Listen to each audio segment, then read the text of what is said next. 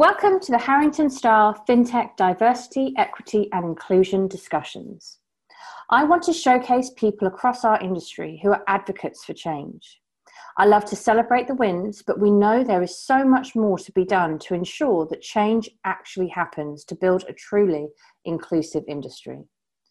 In these diversity, equity, and inclusion discussions, I have a number of series The Humans of FinTech, The Talent Surgery, the maternity and paternity stories, and the longest running of all, the Women of FinTech podcast series.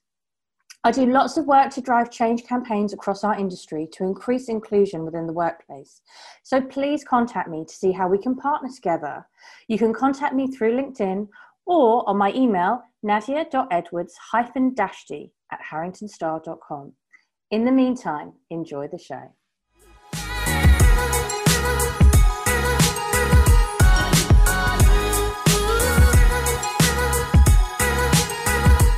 Welcome to the Women of FinTech podcast series. We are here today to celebrate the wins, raise awareness of the challenges, and walk the talk for change across the entire industry.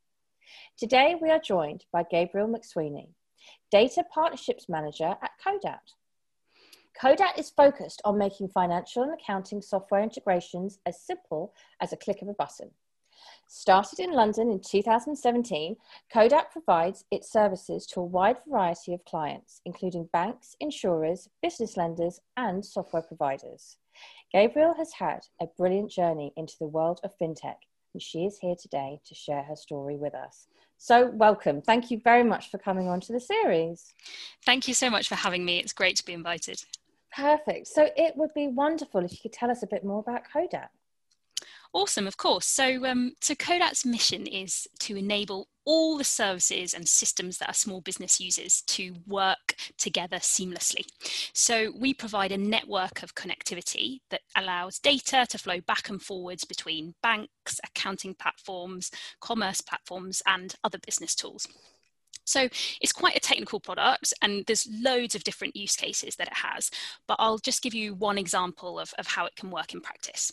So if I'm a, a small business owner and I'm selling my products online, um, one day I decide that I'm going to borrow some money from a, a bank or a lender um, uh, to buy all of my Christmas stock.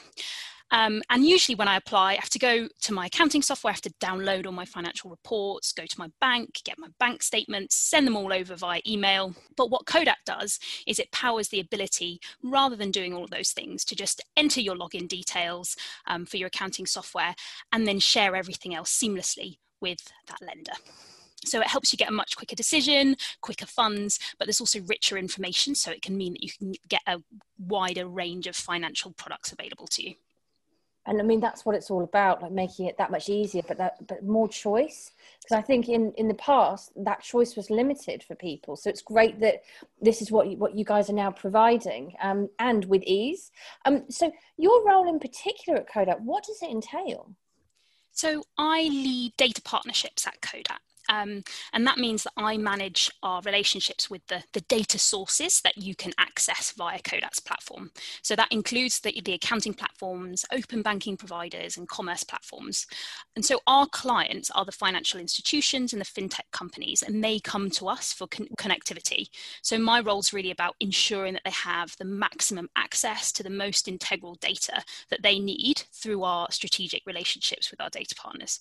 And I think you know, especially in the pandemic, digitalization, digitization is, is just massively accelerating. And, and I feel very lucky to be in a, in a company that plays such a vital role in that.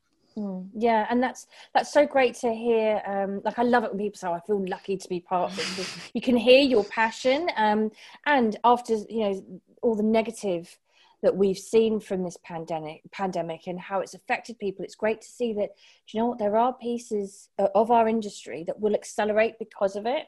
And fintech uh, you know as we all know i mean the last the last recession that we had fintech was that's when it came into its own. So there, there are opportunities. Um so could you share your journey into fintech and what actually attracted you to the industry yeah, absolutely. I mean, uh, I think like every, I hear everyone say on all of these types of podcasts, it was totally by chance. It was not by design. um, I actually started my career. So I studied foreign languages at, at university, and I started out in my career uh, on a, a, graduate program for a FTSE 100 publishing and events company. You know, the classic graduate that everyone yeah. goes off and works for a big company, not really knowing what they want to do. Um, so after that, I ended up working in um, technology events. So I was organising uh, conferences um, for startups and also um, London Tech Week Festival. And while I was doing that, I, I spoke to so many entrepreneurs and founders I just thought I'd really want to be on the other side of the fence. And I, I, had the feeling, and in my first role, that I was just paddling really hard upstream to a destination that I didn't actually want to go to. So even though I was kind of successful in my first role, it was actually really difficult for me to then find a, a new job at that point because I had such a broad and, and non-specific skill set. Um, and other be- than being in events, and, and that I knew that I didn't want to do that anymore.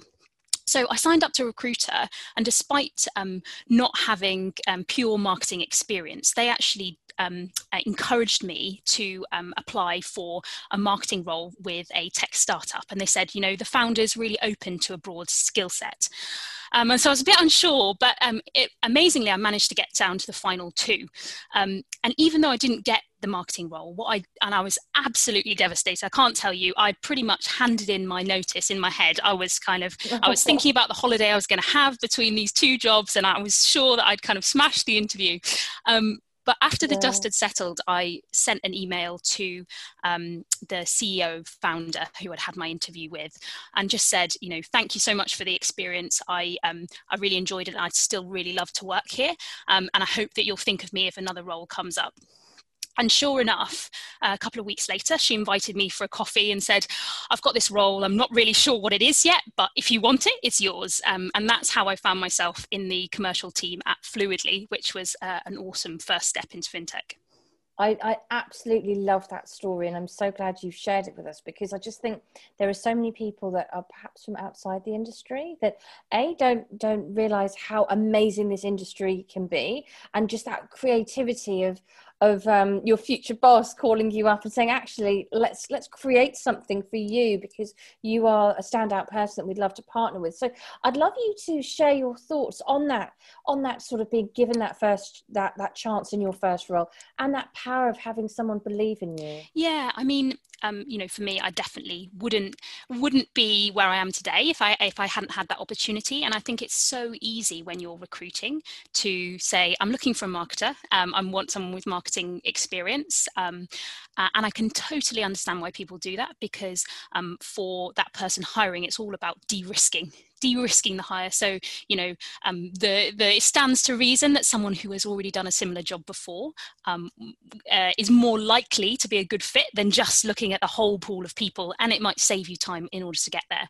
But what I would say is that if you are too focused in the recruit, recruiting process, then it does stand to you know miss out on on potential candidates that that might be really good fit for the company. So I'm, I'm thankfully I'm, I'm not I'm not hiring in my role at the moment moment because I know what a difficult job it is. But um, I would encourage people, you know, where they can to try and be as open as possible. Yeah, I, I totally agree. And I, I love what you said there about potential because I think that that actually is so so key to to who we are within the fintech industry about about listening to people's different backgrounds, their different opinions, and that what that's what ends up making us strong. So I love what you said there. I then wanted to ask you um, a bit more about how you've spoken about science and tech simply not being on your radar when you were at school. And I wanted you to share that with our audience because I know you've got a few thoughts on what more should be done for this generation of well, children. yeah, I guess one of my reflections was that, um, or, or one of I guess not a regret, but one of the things I have felt at times in my career is I wish I, you know, I wish I knew how to code. I, I wish I had um, slightly more technical background. And I feel that when I was at school, I didn't know of anyone. Um, I, I, was at an all girls school and I didn't know anyone um, studying, going for kind of technical disciplines. And there was like there was one person in my year who did engineering, and mm. and it was everyone just wanted to be a, a doctor at my uh, at my school, and that was that was kind of all I knew. Um, but but listen, I think it's really not an easy problem to solve. But I do think that there's a there's a few great initiatives out there. Founders for School, I know, is one um, which is all about bringing inspirational role models into the classroom. Um, and there's also an organisation that I very nearly tried to do a course with myself called Code First Girl, um, Girls, which, yes, which helps yeah, um, young women get get technical skills. So I think there's definitely lots of, of great organisations out there, and, and, and hopefully it, uh, new um, younger girls uh, at that stage now won't have quite the same experience as me. Yeah yeah. I think that's so important to share that because that really that needs action. And i know you're going to talk about this a bit more because um, when i introduce this podcast i always say um, how do we walk the talk and i know that's something that you're you're incredibly passionate about. So i wanted to move on to that like more more of the action piece and what you think are your practical bits of advice to the fintech community about having and creating a more inclusive environment yeah, I mean, I think, as I, have said to you before, one of my biggest pet peeves is where you get so many of these um, content and focus groups that are focused around diversity and, and they spend a lot of time talking about the problems and the struggle. But when you actually come to that question at the end, you know, what can I do? How can I, how can I help to change this? It's just falls flat and then you know nothing changes we're still in the same situation so i guess i wanted to i've had a you know uh, in terms of practical advice, I guess there's two um, sectors or, or, two groups of advice that I wanted to, to speak to. First of all, for um, you know the people within fintech companies who are thinking about um, making their organisation more diverse, but and the other one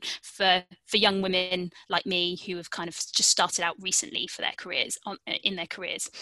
So I guess on on the first one, I think some easy you know one of the key parts of this is the recruitment process, as you'll know really well. I think the you know couple couple of practical tips that I would want to advocate for in, in any business that I'm in um, is to have someone female or diverse in every interview process. So, as an as an interviewer, I've been through interview processes where I didn't see a single female, and I, I found it off-putting. It really made me question, you know, do is this is this a place for me?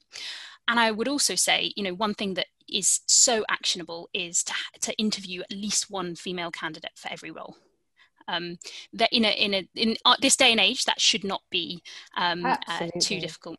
Mm. Um, and then I guess the second bit, aside from recruitment, is is keeping females in and getting them into senior positions um, and doing your bit really to, to contribute to that. So I think you know, shared parental leave is is an absolute must for every business. And I also think it's it's important to remember that that women I think they really do still need that extra push compared to men to um, apply for promotions, to put themselves forward. And I think that that's one thing that can be combated by either setting up a, a, mentoring program internally, or if you don't have the time and the resources to do that, joining one of the external ones that are available because there are, are so many out there. And personally, um, I've found having female role models and, and having people in, in higher up positions to, to talk to and, and, and, and encourage me to put myself forward has been absolutely essential so yeah, I think that's for for kind of people within fintech organizations. And uh, the second bit, which I feel quite passionately about, is thinking about you know me five years ago and, and what would I have said um, to myself. And I think the, one of the most important things there is is this: just fake it until you make it there's there will be so many times and i have this all the time i you know if you spoke to any of my friends i'm sure they'd say gabriel gabby's a very confident person but there are so many times when when you'll feel and i feel like everyone knows better than me like like i'm not good enough or people will think okay. i'm stupid if, if some i say something but the truth is that everyone's thinking the same thing about themselves and so if you act like you're just absolutely smashing it people do start to believe it and and I think actually with most jobs, having confidence actually does make you better at your job. I guess point number two on, on that would be um, following up and reaching out for support. I don't think that I would have the job, um, my first job in, in fintech with, with Fluidly, if I hadn't sent that follow up email. Um, and I think that, you know, going the extra mile and being persistent can, can make the difference. LinkedIn can also be a really great place to, to make contacts and reach out support for support. And I think you'd be surprised at how helpful people can be there. Mm. And then finally, I would say, you know, the final piece of advice I'd say is to find a female who you really look up to, who you can look to for support. In my career so far, I've found it hugely helpful to have female mentors and role models. And whether it's a family friend or family member or a current or ex colleague, you know, ask to have a coffee, set up a regular time to speak, and just chat and, and ask for advice on, on things you're, you're going through at the moment. Yeah, honestly that is such great bits of walking the talk like i love it like i love being able to to give give the audience some real actionables that they can they can take away. And i love how you've answered that final question because you give you give advice to sort of both sides of the coin. I think that's just so important. Um, and i couldn't support it more because what I love to talk about as a recruiter is not just how do we attract more people, but actually how do we look after them once they're there? And you've really covered that. And i love what you've said about your own personal journey with mentoring and i myself know how Im- important that is. So i've got to say that's been absolutely fantastic. I've written loads of notes and i know anyone listening will have done so also. So thank you very much for for taking part today in, in this podcast. You've been an absolute pleasure to get to know and really really insightful advice. So thank you very much no worries, and I guess um, just kind of one passing word that I want to, wanted to say. You know, I've, I've, loved being on the podcast today, and one of the reasons why I wanted to, to come on is because I think it's on all of us to, to advocate for change. Um, I feel really strongly in, in, about all types of diversity, but particularly with gender diversity, I think it is is my role to to advocate that for. So, you know, if, if anyone listening is is interviewing for for a role or or, or doing anything else where they feel that they can advocate for their company, I, you know just tell tell your hr team that it's something you feel strongly about and i think little things like that can make all the difference. Yeah i totally agree. Um, it's been so brilliant having you on the women of fintech podcast series. Thank you so much for all your thoughts